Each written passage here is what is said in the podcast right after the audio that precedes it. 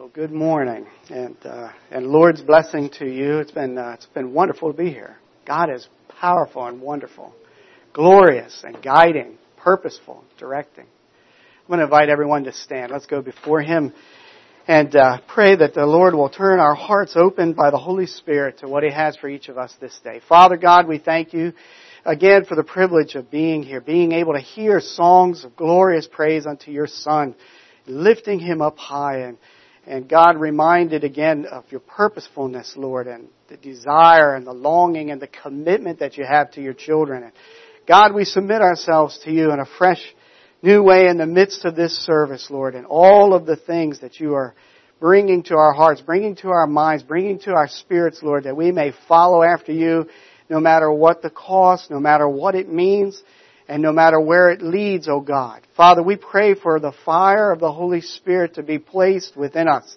Lord, that we will have conviction, that we will have direction, and we will have humility, Lord, and submission unto you and to one another, Lord. Father, again, we submit ourselves unto you, and we ask God, show yourself mighty, that we may know you, and Father, that we may follow after you in the power of the resurrection and in fellowship with your suffering. God, that we may be next to you and hear your heartbeat. In the precious name of Jesus. Amen. Amen. Lord bless you as you are seated. I thank you for the privilege of being able to come and to open God's Word and I do want to speak on nonconformity. Um, if I was, I was thinking back, I said to my wife now, okay, I think this would be the third time that I've had the, the blessing and privilege of, of teaching here. And I believe the first time we talked about the wedding bands, and the second time we talked about um, relativism. And uh, and so now this time, as as the Lord has led, I believe I would like to talk about nonconformity, and we are not going to hit all of the importance on the issue, but I pray to God we'll hit the heart of the issue the heart of the issue behind what drives God's people. You know, there's always, there's always this, this external pressure to conform. The world is always pressing us. And even within the church, there is a pressure, and sometimes we call it a peer pressure, and that is not a bad thing, but it will not be a lasting thing if we have not the heart after the things of God ourselves. So there is always this, this battle between God's culture, God's people, and, uh, and of course the Word of God seeking to transform our hearts. Ultimately, there are two things, I believe, that God desires for us in the way in which we respond to God's truth. The first is, is to stand together as a body. And the second is to also be able to stand alone for His truth if need be. And God in His wisdom puts those two desires together. The greatest strength of a body is when people all of us willing to stand for God, stand together with God. And that is the unity of the Spirit if we are being led by the Holy Spirit. And, uh, and, and the process of learning is, is ongoing.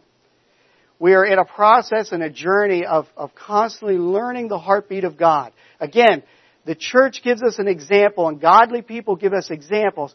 But again, the Spirit and the Word of God primarily is seeking to build our heart conviction in those exact areas ourselves, that we may be influencers and encouragers in the things that bring God pleasure, the things that honor Him most.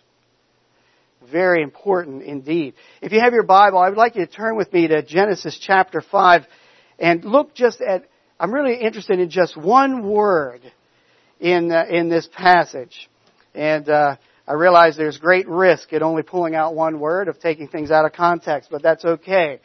I want to, I want us just to look at Enoch. There was something that happened in Enoch's life. We know, well, uh, again, I'll wait, uh, I'll wait till you get there. In Genesis chapter 5, if you would go with me down to verse 21. Little bit of context, but it's the first word in verse 22 that I would like to look at. But in verse 21 it says, Enoch lived 65 years and became the father of Methuselah. Now we know Methuselah was the oldest living recorded person. And, and he became, okay, became the father of Methuselah. And then verse 22, it says, then, then Enoch walked with God. Then Enoch walked with God. Very interesting word. Then. There was something that happened in Enoch's life that created a then experience for him. We know that it had to do with a spiritual then because when you read down a little bit further you get some context and I'll let you do that later. But then Enoch walked with God. When we look back on our journeys, if we've been walking in the Lord in any period of time, we have then experiences that tweak or change or radically move us in the ways of God. Then places. It's part of our testimony. It's not always just one then though. There are multiple uh, then experiences. Sometimes they are large and sometimes they are subtle and yet they're so powerfully being directed powerfully in our lives by the Holy Spirit, by the power of God. Now, I don't know if you follow science, and I'm not one much for that, but I did uh, come across something that caught my attention, and apparently uh, NASA, I believe it is NASA, and somebody might have more details. You can you can you can uh, help maybe uh, re- refine it a little bit better. But for about 10 years, there's a some sort of probe that's been chasing an asteroid. Well, it's not chasing it. We're causing it to chase it. It's going after an asteroid. And I know that we have landed on asteroids already. I say we, meaning probes. We have sent probes to land on asteroids. But apparently this one is, is something very uh, unique because it's 10 years this thing has been chasing this asteroid, which has a name, through the universe. And every time gravitational pull comes, it veers off. It's spinning. And of course, every time it comes near a, a, mass, I'm not trying to do a science lesson, but you know, it begins to pull it this way and it begins to pull it that way. And, and this probe has been, has been chasing this thing for 10 years. And if I understood it right, it's just about ready to land on this thing finally. I just can't imagine if they did, you know, a fast speed of what this thing looked like trying to catch up to an asteroid. Now, you know, the amazing thing about this uh, process is that I read that that this or asteroid, excuse me, this probe receives over a hundred corrections per second. Now I don't even know how that's possible. Now not all of them have to totally correct the probe as it's traveling through space, but, but it's making sure it's on the right track and in some circumstances it is actually tweaking and changing it. And you know, I realize we're not probes, but that God speaks to us constantly as we seek to live out after Christ, and especially as we're, we're, we're leaving our old ways and through the power of the Holy Spirit, through the truth of God's Word, we're chasing after the heart of God. And as we're chasing after that, the Spirit speaks here. And the Word of God, which is our primary source, speaks here and here and here. In our devotions, it opens our eyes and in the time of uh, sharing together as brothers, within the congregation. Sometimes it's in things that God sovereignly draws out and it, it keeps moving and tweaking our hearts as we chase after God's heart. And so in the situation here with, with Enoch, you know, we get an opportunity to see a major correction that God brought in his life, probably through the naming of his son, son Methuselah, because it, uh, it, there's a couple ways of translating it, but it, when he dies, it shall come. When he dies, it shall be. And we know that when Methuselah died, the flood came about within that, at least that year. And so I don't know if we, we all need an experience like that where we have a reality check, but for Enoch, all of a sudden, right there, then Enoch walked with God. What is your journey this morning? What is your, what is your focus as you chase after the heart of God? You know, the doctrines of God do not change. In a way, but not perfectly, kind of like the asteroid that this probe has been chasing for 10 years. They know its content device, they know the basic pattern it's doing, it's traveling through space, they know the basic speed in which it is going. And you know, when it comes to the doctrines of Christ, they do not change either. He is what He is. He is the I am. But when it comes to us walking after His heart, we need those other things in our lives to direct us, to humble us, to break us, to encourage us, right? And as we hone in on God, as we stay close to Him, all of those things are meant for us to receive so that we can become more like Jesus, to walk after Him, to transition from religion to relationship, to tra- transition from compliance to conviction, to transition from holding back to holiness to transition from daddy's faith to my faith as God works His work in our lives. What is the heartbeat of nonconformity? What does that look like and how could you ever get to the subject in an hour? Again, I know we're not going to get totally there, but about 10 years ago, a church had asked me to come and speak and asked me to speak on this exact thing, and that was my response. And you want that in an hour?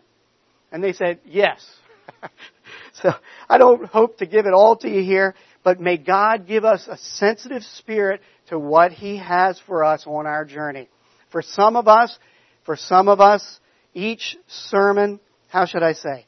My desire, let me back this up is that this message this morning, at very minimum, will be a confirmation to the workings of God as you chase after His heart.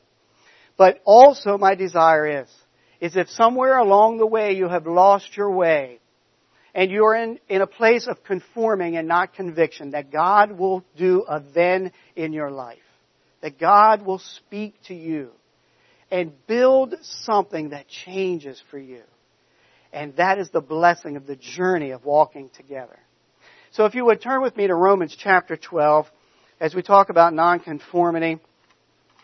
Of course, this comes to, to view. Romans 12 uh, verses 1 and 2. Now those of you that know a little bit about my journey, my wife's journey, we all have a testimony, but I come from, I come from non-Christian background and I was raised atheist. My wife was raised Catholic. And um, and God has us on a journey. God has made some radical then things in our lives, and and sometimes we've missed it, and then He's had to say then, then, then, then, then, then, then to get us back on where we need to be. And that is the love and the correction of God. Thy rod and thy staff comfort me. And uh, but you know, when we, when we came into, you know, the whole idea of living for Jesus, we understood, but when we came into the Mennonite, uh, Anabaptist culture, the idea or the term nonconformity was something that we wouldn't have coined or known that way. And so the question was, well, what exactly is nonconformity? And it was very interesting as we didn't just slice one piece of the pie, but heard from many different avenues what that looked like. Boy, our heads were spinning. But what is it that God is after, right? So in Romans chapter 12 verses 1 and 2, it says, Therefore I urge you, brethren, by the mercies of God, to present your bodies a living and holy sacrifice acceptable to God, which is your spiritual service of worship. And do not be conformed to this world, but be transformed by the renewing of your mind so that you may prove what the will of God is, that which is good and acceptable and perfect. What is nonconformity? If I were to ask, what would you give to me as an answer to nonconformity? Well, you know, we had some questions early on in our journey, and, and we, we would have in one way or another asked these questions of folks, and we asked not in challenge, sometimes maybe, but hopefully not, but mostly in trying to understand, is nonconformity found in a plain suit? Is nonconformity found in the cape dress? Is nonconformity found by the veil upon the head? I appreciated the children's lesson today. Is nonconformity found in the peace beard? Or is nonconformity found in not allowing any beard? Is it found in the patterns of dresses and the patterns of shirts? Is nonconformity found in the plainness of our homes or in the color of our cars? Where do I find this nonconformity?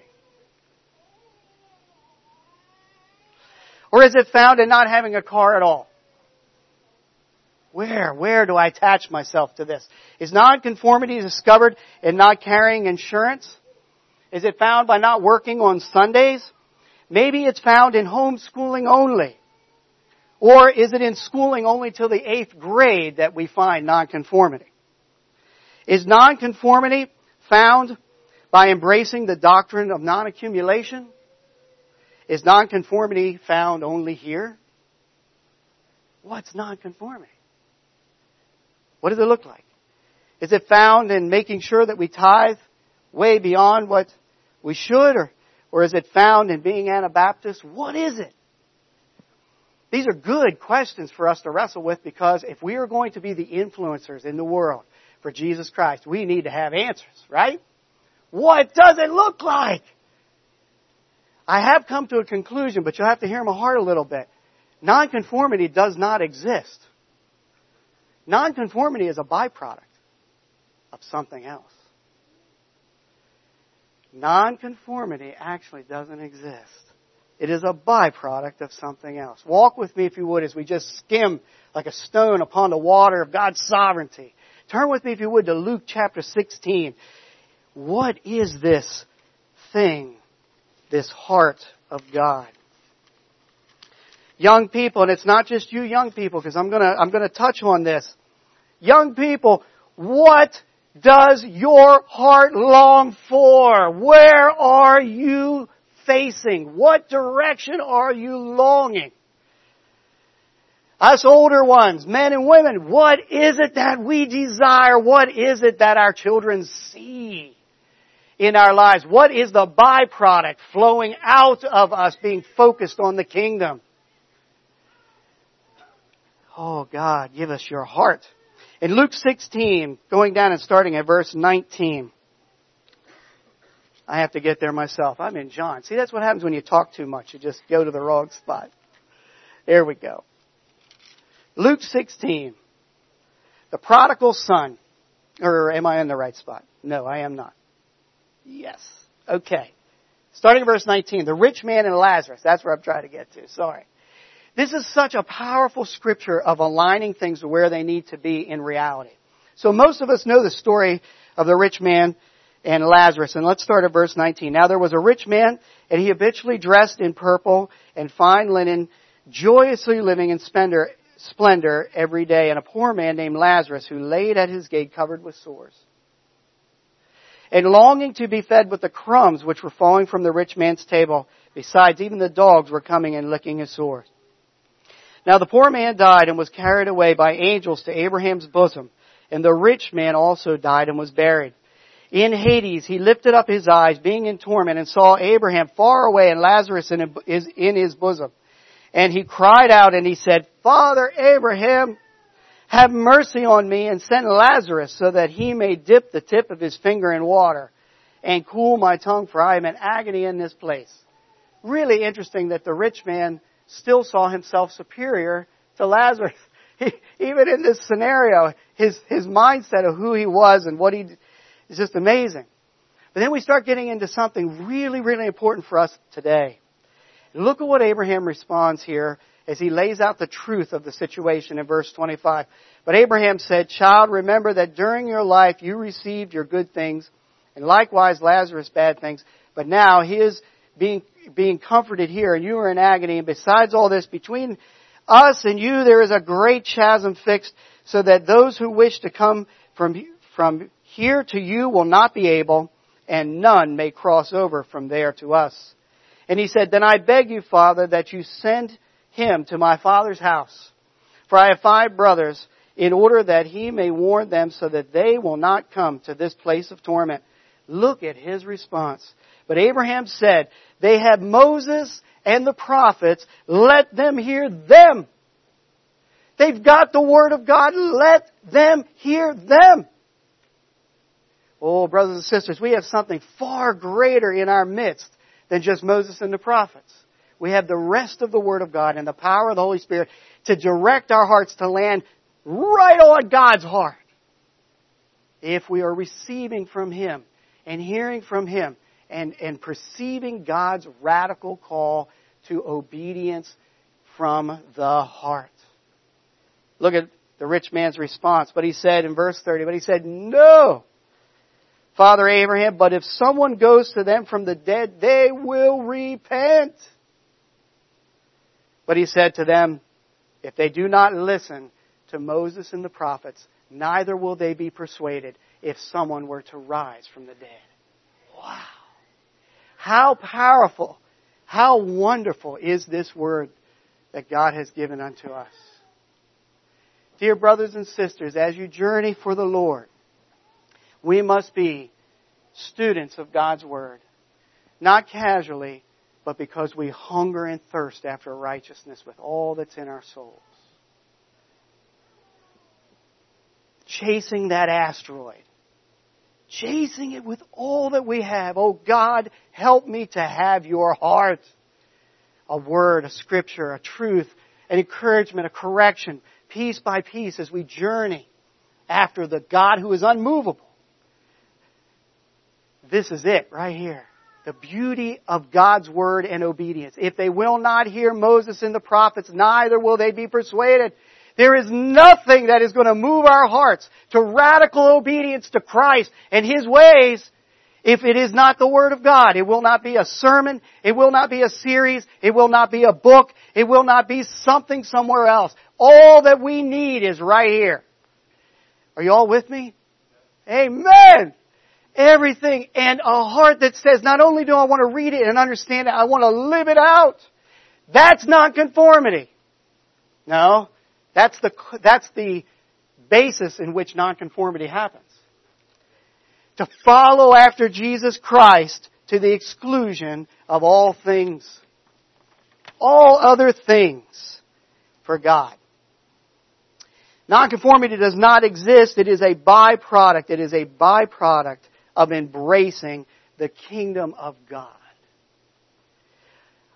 I'm hoping you can follow me here, but as soon as we try to embrace the byproduct of nonconformity, we have automatically turned it into religion. Are you hearing me? As soon as we try to embrace nonconformity, we have automatically turned it into religion.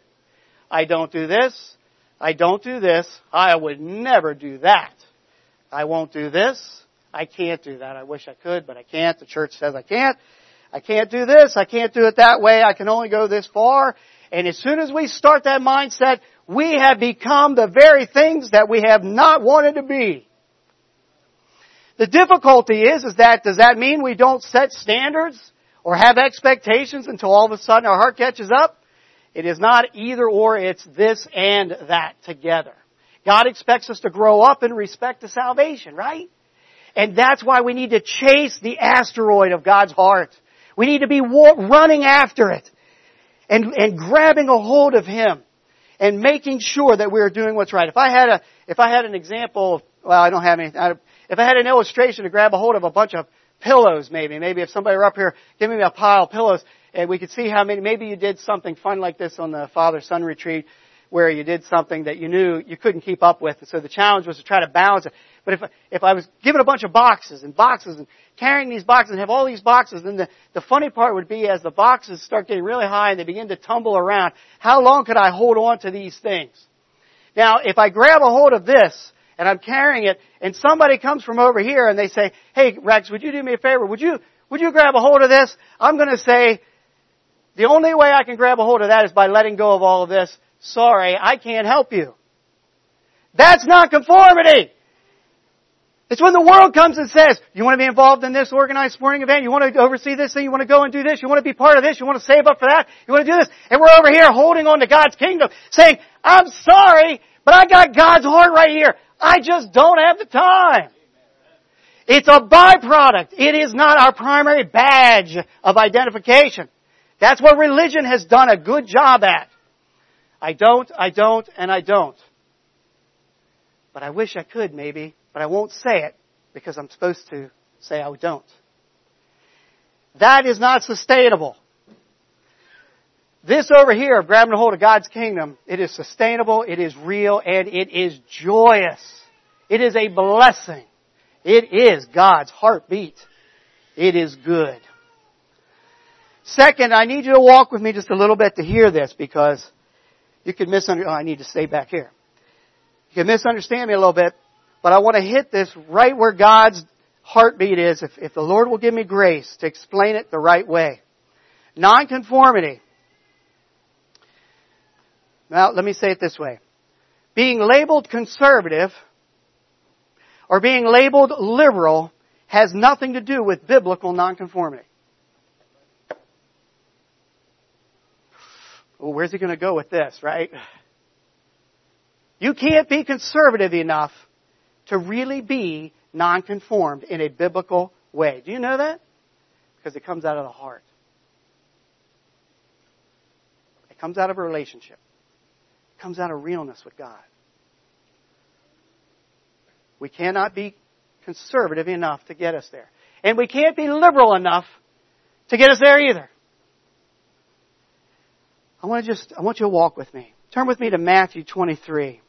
The Pharisees did an incredible job at doing everything they could to make themselves conservative enough to look like they were nonconform to every other people group, even some of their own. And Jesus got right to the heart of it. Jesus said, You will not be conservative enough to be right with God. And in Matthew 23, and we know Jesus uh, really, really smotes hypocrisy and religion in Matthew 23, and then of course in Matthew 24 he begins to talk about the end of all things. But if you go down with me to verse 23, I think we'll start there. Let me see. He really hits on something here. Now, I said you're going to have to pause with me a tad because I am not in any way trying to say that when we follow after God's heart completely, that we will not walk in a way that is careful. The biblical model is all things are lawful, but not all things are beneficial. Therefore, I will not become enslaved to any. It's going beyond all that we can for His glory not to hit the minimums of the expectations of our local congregation. We should be exceeding that way beyond that. Unless John's going to correct me when he comes up, and that's alright, I would receive it. Standards are not for the godly who are chasing after the heart of God. They are those that are not mature yet. It is for them to help encourage while they find their way. It is a loving gesture it is not a demarcation of the edge of where we should be in all things. Anyway, in Matthew 23 verse, starting at verse 23, Jesus says, Woe to you scribes and Pharisees, hypocrites! For you tithe mint and dill and cumin, and you neglect the weightier provisions of the law, justice and mercy and faithfulness, but these are the things that you should have done without neglecting the other. Jesus is going right for the things that come out of the heart. You blind guides who strain out the gnats and swallow the camel. Now look at what he's about to say. Oh, God, convict us. Woe to you scribes and Pharisees, hypocrites, for you clean the outside of the cup and of the dish, but inside they are full of robbery and self-indulgence. You blind Pharisees, first clean the inside. Here it is. Here it is. Look. I mean, don't look at me. Sorry. Look at the scripture. Look at this. First clean the inside of the cup and of the dish, so that the outside of it may become clean also. Right there. It's like quantum physics. It's gone. There it is, right there. That's nonconformity right there. Cleaning the inside of the cup, then the outside will become clean also. Right there, there's nonconformity. It's a byproduct. It's awesome and it's powerful and it's godly and it's humbling. And it's very, very precious to God. It's things that happen that nobody else sees. At least not right away. It's not done for men. It's done for our Lord and the relationship that we have to Him. It's done in that intimate place with our God. It happens even in young children. It happens as they do something and they do it for the honor of the Lord. And they, and they give their hearts to something. And there's a byproduct there sometimes that you cannot even grab a hold of, but our God sees it in secret. Are you following what I'm saying? Our God is a God of relationship who calls His children to Himself. And in that place of calling, there are lots of things that take their place. And they are so beautiful and deep and real. I made up this story of a grandfather who was raised very conservative in our Anabaptist circles and a grandson who had drifted away from, not drifted away completely, but his heart had drifted away and maybe through through the grandfather's son and, and then so the progression goes. You know, our fear, our fear is as well, if we do that, then what will the next generation? I'm not sure where that comes from. I'm going to be honest with you. You can correct me. I will receive it. I don't know where that, where does that myth come from? Generation, grab a hold of Jesus and show the generation before you what holiness looks like. Why do we have to be the product of the drift of our fathers? Why can't we be the anchor of God's heartbeat to our generation? The influencers. Not the ones afraid of influence. But you have to have God. You have to have a relationship. You have to have a walk with the Lord. He will protect His people. Children, young, young adults and children, you are being called. You're being called to follow God above all else. In that place, the Lord will bless you with strength and wisdom and power through His Word. So back to my story. So, the grandfather had a burden on his heart for his grandson, his one grandson in particular. And so, all of the things motivating that burden we cannot say. But one of the, one of the avenues in which an issue came to the grandfather was through someone in his own conservative church. And, and when he came to him, he said, I've heard that your grandson, Adam, I'm just making the name up, is involved in, in organized sporting events, and I'm coming to you to see if that's true. Now the grandfather, who really didn't seek out his grandson's heart to any major degree any other time, all of a sudden feels a burden that he will have to go talk to his grandson.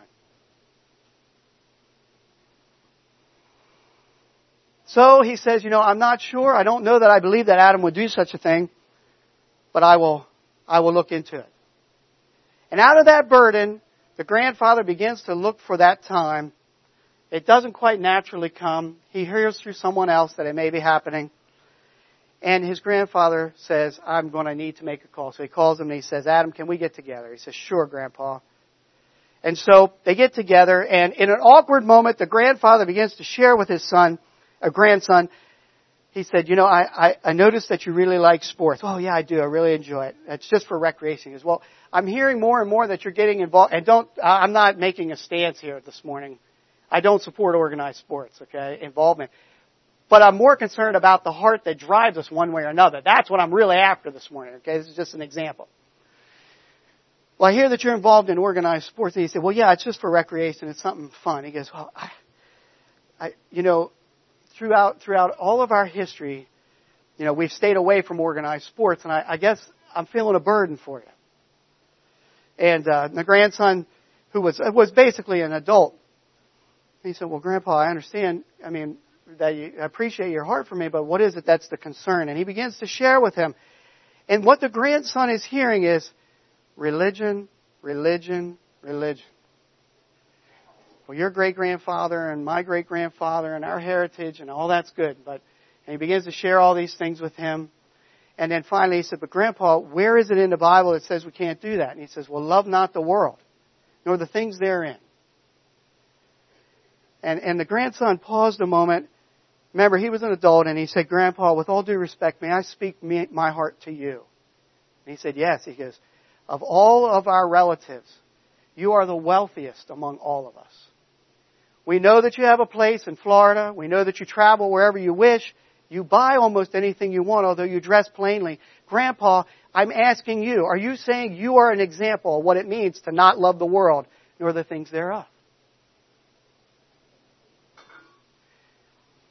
See, in this circumstance, both of these men need revival. Neither one is living for Jesus Christ. Neither one is embracing the kingdom of God. They're just arguing about how they should paint the outside of their cup, which is full of death. Are you hearing what I'm sharing this morning? We need revival. We need what's real. We need the byproduct because we're grabbing a hold of the source. We need God. We need a culture within ourselves that chases after God and listens and tweaks and moves. We will not preserve the next generation through religion. In fact, it's not even designed that way. And I'm not saying that's what anybody here is trying to do. But it is the default, you know. It is the default.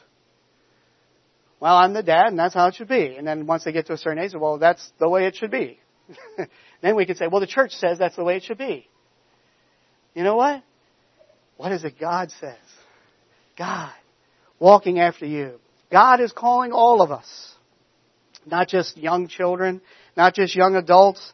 You know, there's a time and a place for God to speak into us. I appreciate the newness when God begins to work in the heart of young people and they give their hearts to the Lord in a fresh new way. God tweaks their, they're, they're honing in on Him and it's beautiful. But moms and dads, men and women, can I just be honest? We need a fresh new start with God too.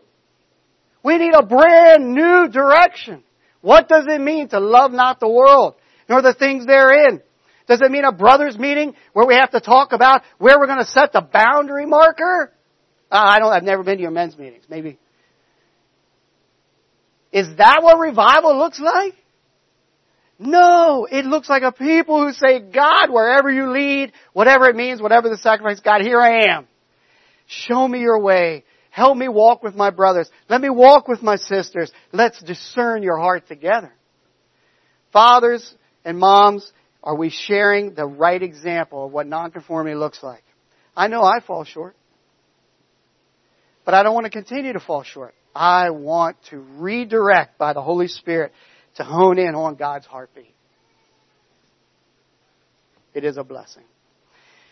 Next point is abstaining from the world. It's kind of on the same lines. Abstaining from the world does not mean that we love not the world, right? That's that checklist piece. Turn with me, if you would, to Luke 15. Let's go there.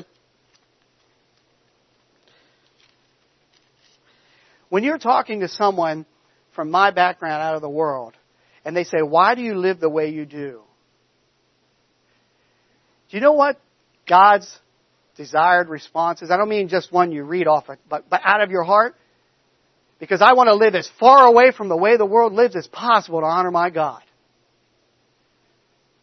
And whatever that looks like, that's where I want to be. And it come out of the out of the wellspring of our hearts.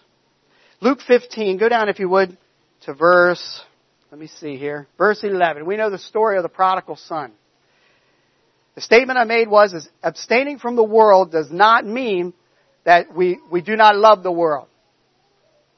So amazing, this story of the prodigal son. And uh, verse 11 says, and he said, a man had two sons. And we all know this story. We know it well, right? So I want to I want to bring us down a little bit. We know the story. The son was looking outward. Finally, he gets to a place where he says, Dad, I want my money. I want to go. And he begins to set his journey. And then if you go down to verse 16, we know this part as well, but I'd like to draw, I'd like to draw our attention to it. Verse 16 says, and he would have, uh, he would have gladly filled his stomach. Remember, he was out feeding the pigs with the pods that the swine were eating, and no one was giving him anything to him. But when he came to his senses, he said, How many of my father's hired men have more than enough bread, and I am dying here of hunger? I will get up and go to my father. Now I want to share just something about this again. We could look into it. I'm trying to, I'm just trying to skim here a little bit. And young people, and as I look to, you know, okay, so my wife and I come from the world. We had a radical experience. It's all real. I have seven children being raised, hopefully in a godly home. That's my desire. And as they walk through a journey, you know, their, their steps are very different than how mine was. I guarantee you that. And I want them to have that. I want them to have the life that they now have. But they need to find Jesus Christ in the same way that I did, right? I believe that we're probably mixed here from what our backgrounds were like. And so I want to share this whole thing that not doing the things of the world does not mean we don't love the world. This son, when he was in his father's house, he was gazing outward. He was looking out. He wore the Father's clothes. He ate the Father's food. Right? He heard the Father's teaching. He sat under his Father's care.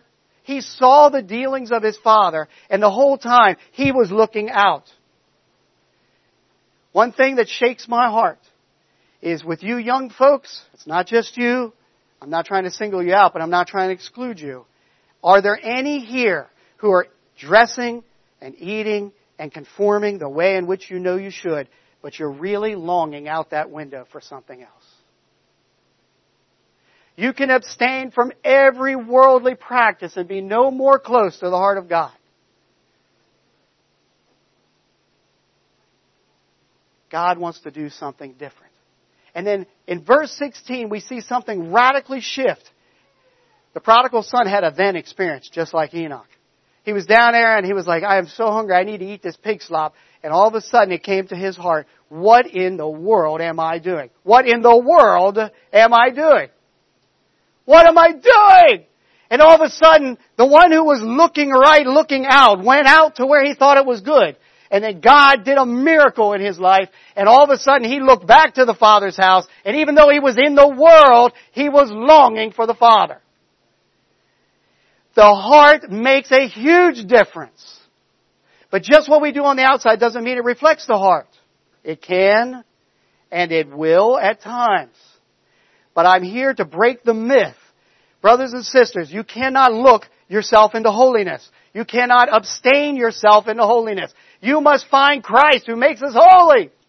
All of us. And we, sometimes we get on the course of the, of the asteroid, right?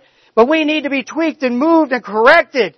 Sometimes we lose our way. The reason why NASA sends out a hundred directives a second is because when you're dealing at speeds like that, one small twist in the wrong direction can send you light years out of, out of, uh, out of your target. And God has given us everything that we need for righteousness and holiness, everything to keep us on course if our hearts are receiving the right messages. Brothers and sisters, young, young adults in particular, receive the message from God. Receive it. Receive it with joy because He loves you and He has His intentions set on you. Oh, His desire is for you. The direction of our heart will speak volumes of where we go. But what we currently look like in the moment may not be the best indicator. But God doesn't want it to be this or that. God wants it to be this and that together. Huh? I made a statement that somebody said that is very controversial. So I'm going to share it with you and you can tell me the same. There's only one thing worse. Ooh. Y'all, I think you know I'm prophetic by nature, right? There's only one thing worse than a dead conservative Anabaptist, and that's a worldly one. We need revival. We need something that's bigger than our culture. And God will continue to bring us there as we keep focusing on Him and focusing on Him. Lord God, give us your heart. Turn with me to 2 Timothy chapter 3.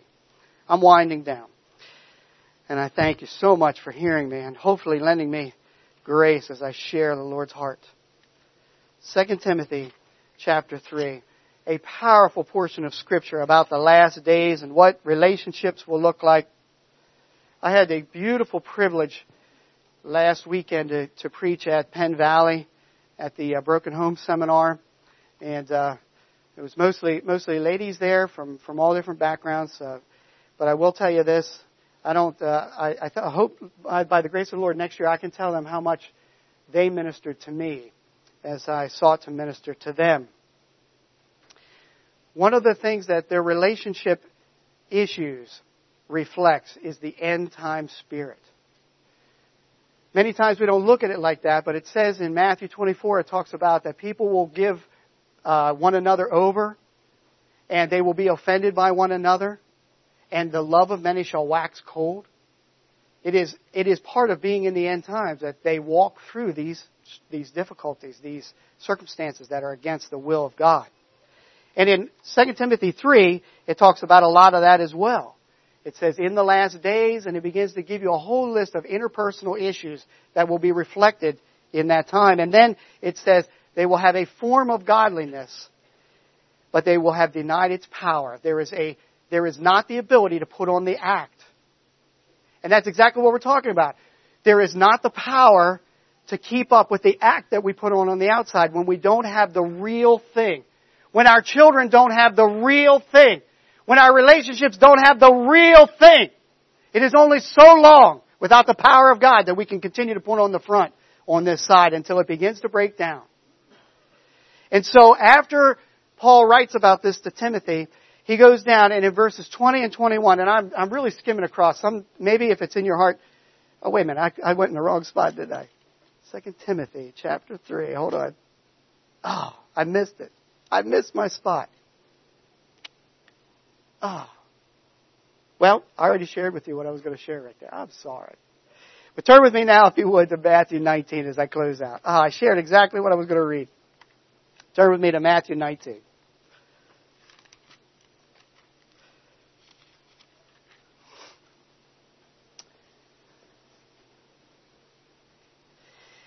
Matthew 19, the rich young ruler. And I do want to draw two things here as I, as I pull this to a close. To this whole place of the byproduct being nonconformity, but the primary focus being Christ and His kingdom. And if we start in verse 16, we see the story we know so well. And it says, And someone came to him and said, Teacher, what good thing shall I do that I may obtain eternal life? And he said to him, Why are you asking me about what is good? There is only one who is good, but if you wish to enter into life, keep the commandments. And he said to him, Which ones? And Jesus said, You shall not commit murder, you shall not commit adultery, you shall not steal, you shall not bear false witness, honor your father and your mother, and you shall love your neighbor as yourself. Verse 20. The young man said to him, All these things I have kept. What am I still lacking? Now, I do want to pause right here because as a prophetic person and with more of a gifting towards evangelism, I need to make sure in my heart and conscience that I lay before you today a decision point for you. That you may be sure in your conscience that you have picked up the right one. This man had done everything needed to be in right standing with everyone around him, and yet his heart was being stirred to something deeper. If you are in that place, whether you're an adult or a young person, it doesn't matter. You're doing all that you think you should, or maybe you know you're not doing all you should, but in your heart, you are being stirred like this man to say, What do I still lack? I want to tell you something right now. What you lack, Jesus can give to you if you turn your heart towards Him. Satan likes to take that point right there and twist it and say, maybe if I get away from this, I'll be closer to Jesus. Maybe if I get closer to this, I'll be closer to Jesus. I just want to tell you, whatever you lack this morning, dear brother and dear sister, whatever you lack is right here for you. But this man did not respond well to that stirring in his spirit. And let's look and see.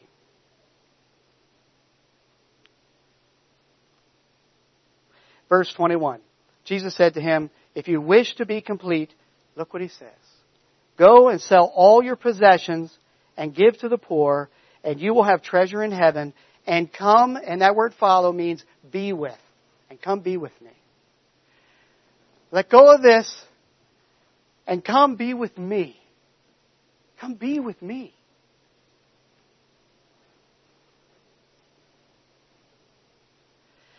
Verse 22. But when the young man heard this statement, he went away grieving, for he was one who owned much property. Boy, he was probably a good steward. He was probably did it in a way that looked really good, but you know what? In that particular circumstance for that man, that was keeping him from being with Jesus. Whatever it is that keeps us from being with Jesus has got to go. Right? No matter what it is, no matter what it takes, no matter what it costs, no matter what the sacrifice. It's got to go. Oh, it didn't work for him, though. And then Jesus said to his disciples, Truly, truly, I say to you, it is hard for a rich man to enter the kingdom of heaven. And again, I say to you, it is easier for a camel to go through the eye of a needle than for a rich man to enter the kingdom of God. When the disciples heard this, they were very astonished. They were amazed. And they said, Who can be saved? Now they had an Old Testament mindset that wealth was a, a sure sign of God's blessing on a man. And, and they would have been right. But Jesus was taking this whole thing and, and putting it on its ear. And saying, uh-uh. It's no longer what you look like out here anymore, folks. It's about what's going on over here with me. That's what he's saying. And he's killing just one of the many uh, what's the idea, prejudices or, or religious mindsets. He's breaking them and shattering them. But there's something so beautiful as a backdrop right here. Something beautiful. And this is what I want to end with this morning, scripture wise, as I draw this to a close. Go down, if you would, and look at verse 27. Oh, look at the contrast of Peter. And Peter says something astonishing. And Peter says to him, Behold, we have left what? We have left all. We have already left all to follow you. Behold the difference between a believer and a disciple. Behold the difference between someone who has a conviction to do what the church tells them to do and someone who has a conviction for God. Behold the difference. Because one will bottom out and the other one will continue to follow the heart of God no matter where it leads and what it means. I have forsaken all to follow you. Where does God find your heart this morning? I remember the beautiful story of a little girl who went out and picked a beautiful flower. And of course we see that with our little ones. They come in with these weeds with little flowers on them. And then when the nice flowers come in, they come in with the flowers. But the story was of a little girl and she had this flower and, and she looked at it and wanted it for herself. It was so beautiful. And she thought of her mother, her lovely mother, and then she, she thought of herself and she looked for another flower that she may pick one for her mom. And she said, well, this is the only one I can find. I certainly am not wrong to keep it for myself. And so she kept it, but she kept thinking of her lovely mother. And so she, she decided, I know what I will do. And she took a few of the petals off of the flower. And she went into her mom and said, Mom, I want to share this with you, with the flower here and the petals there. The mother said, Thank you for giving me your heart. And she laid them there. And then a little while later, a little girl was looking at the flower and she pulled off a few more and went in and said, Mom, I want to share this with you. I want to give you this here. And she said, Thank you, dear. Anyway, the little girl did it again until there was nothing left but a stem and the little centerpiece. I don't know what that's called. What's that thing called? Come on, you're all homeschoolers. Help me out here. Well, whatever that little thing is, right?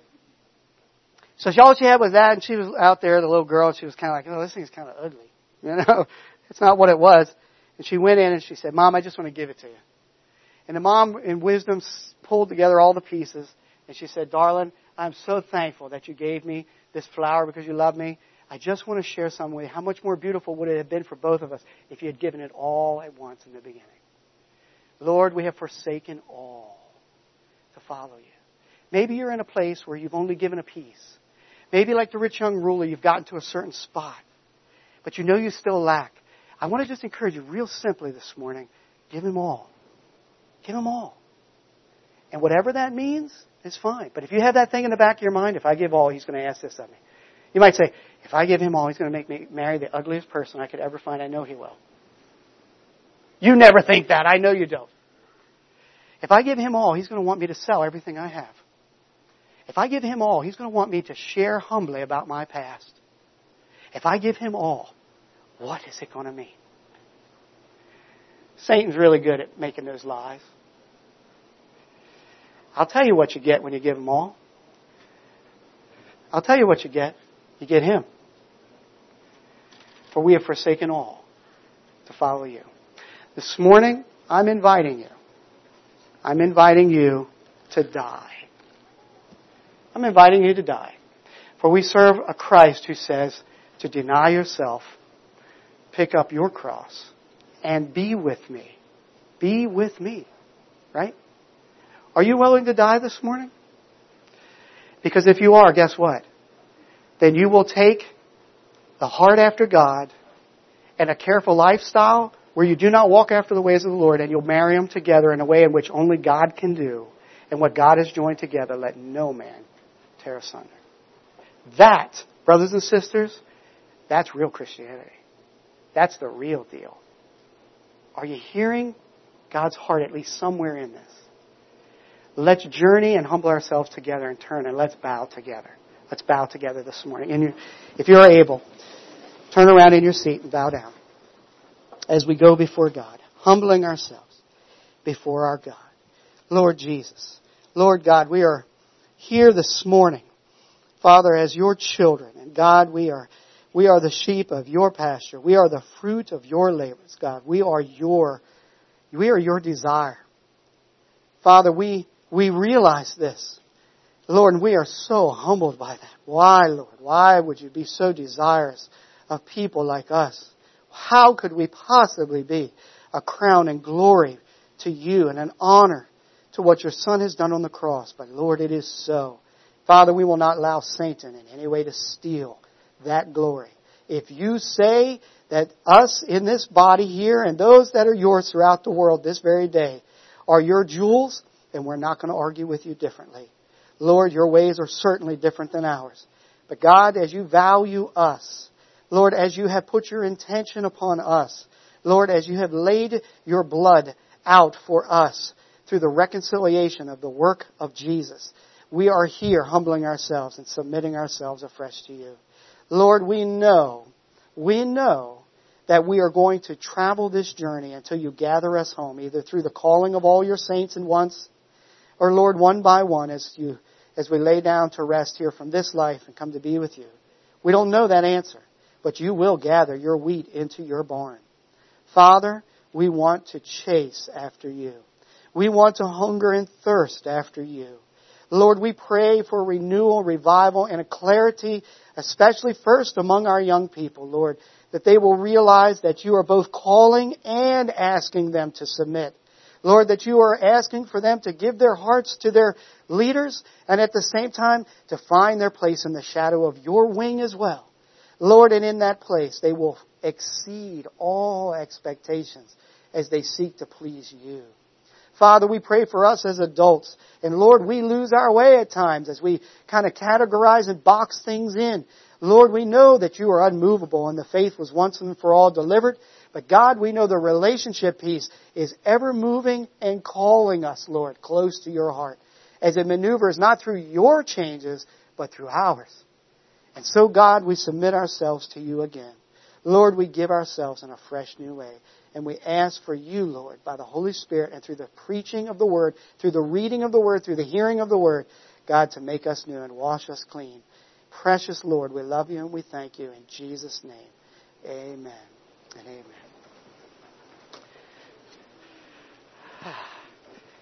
The Lord's blessing to you. Thank you, and I'll turn this time over to you, John.